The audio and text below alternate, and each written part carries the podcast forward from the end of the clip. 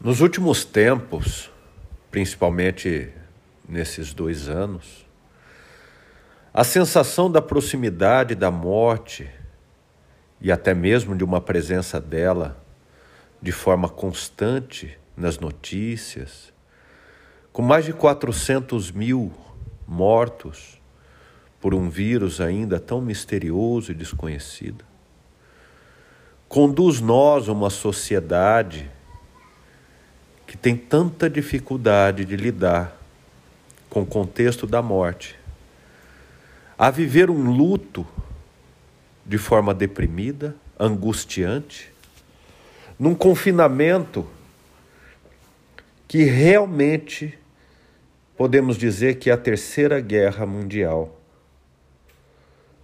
Não de homem contra homem, de guerreiro contra guerreiro, de um lado contra o outro,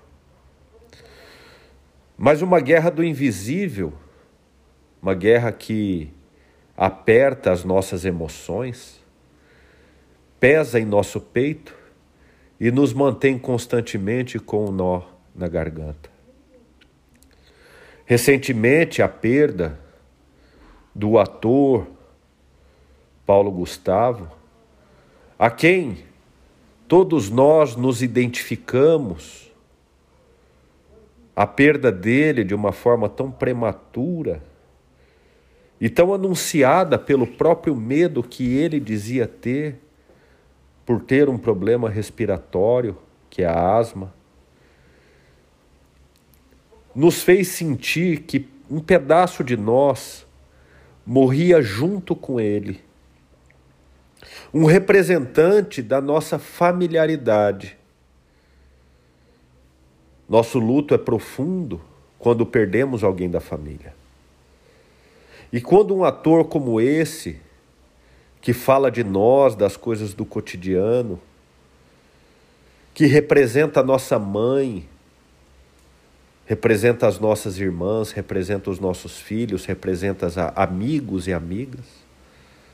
Através dos teus papéis que tanto nos emocionou e nos envolveu, nós também entramos num luto como se tivesse perdido alguém da família. Eu me volto à grande tradição dos samurais que aprenderam de uma forma muito singela lidar com a morte pela reverência aos seus antepassados. Algo se mantém vivo quando eles falam a respeito da ancestralidade. Normalmente, na casa dos japoneses, nós temos um, um altar chamado Butsuda, que é um altar onde se tem a memória dos ancestrais. E ali é como se vivesse a presença dessas lembranças, a lembrança desse legado, a memória viva, a chama acesa. E todos os dias existe um momento de se curvar, de ajoelhar e orar e meditar em homenagem aos seus ancestrais. A morte é um mistério para quem ainda não a vivenciou. É um campo que permeia a fé, como a gente desenha esse outro lado, onde algo de nós vive sem o corpo. Os samurais, os japoneses hoje em dia, nos ensinam a lidar com a morte como uma experiência natural da vida. Isso não diminui a saudade, mas acalenta a revolta.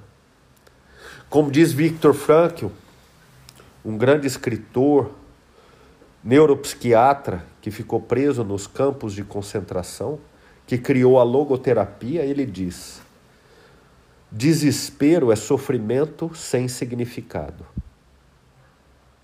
Quando nós encontramos significado no luto, que é mais uma dimensão do aprendizado a respeito do amor. O luto é a prova do amor incondicional, Porque o amor se mantém apesar da presença física não mais existir.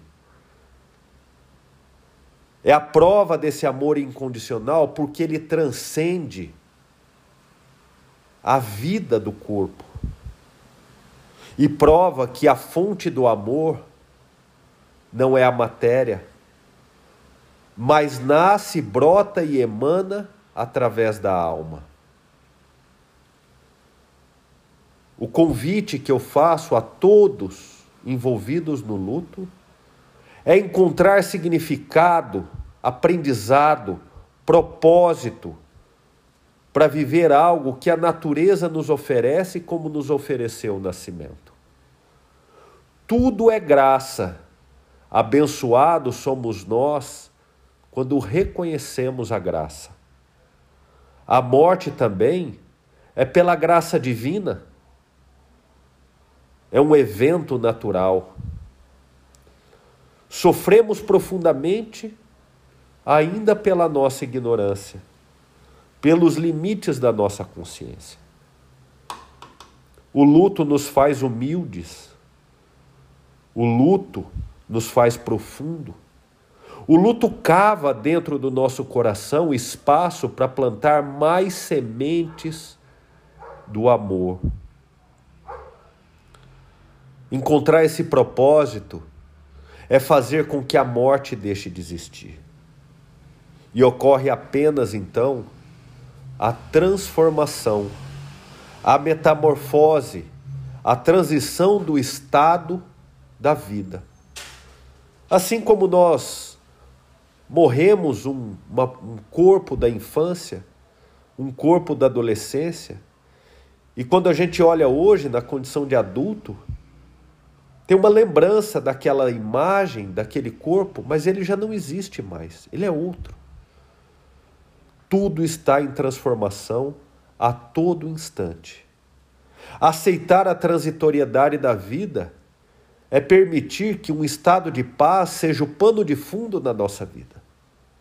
Como um ciclorama do teatro, onde a dramaturgia que acontece ali à frente está composta e acolhida por toda aquela imagem, aquela paisagem que é a beleza.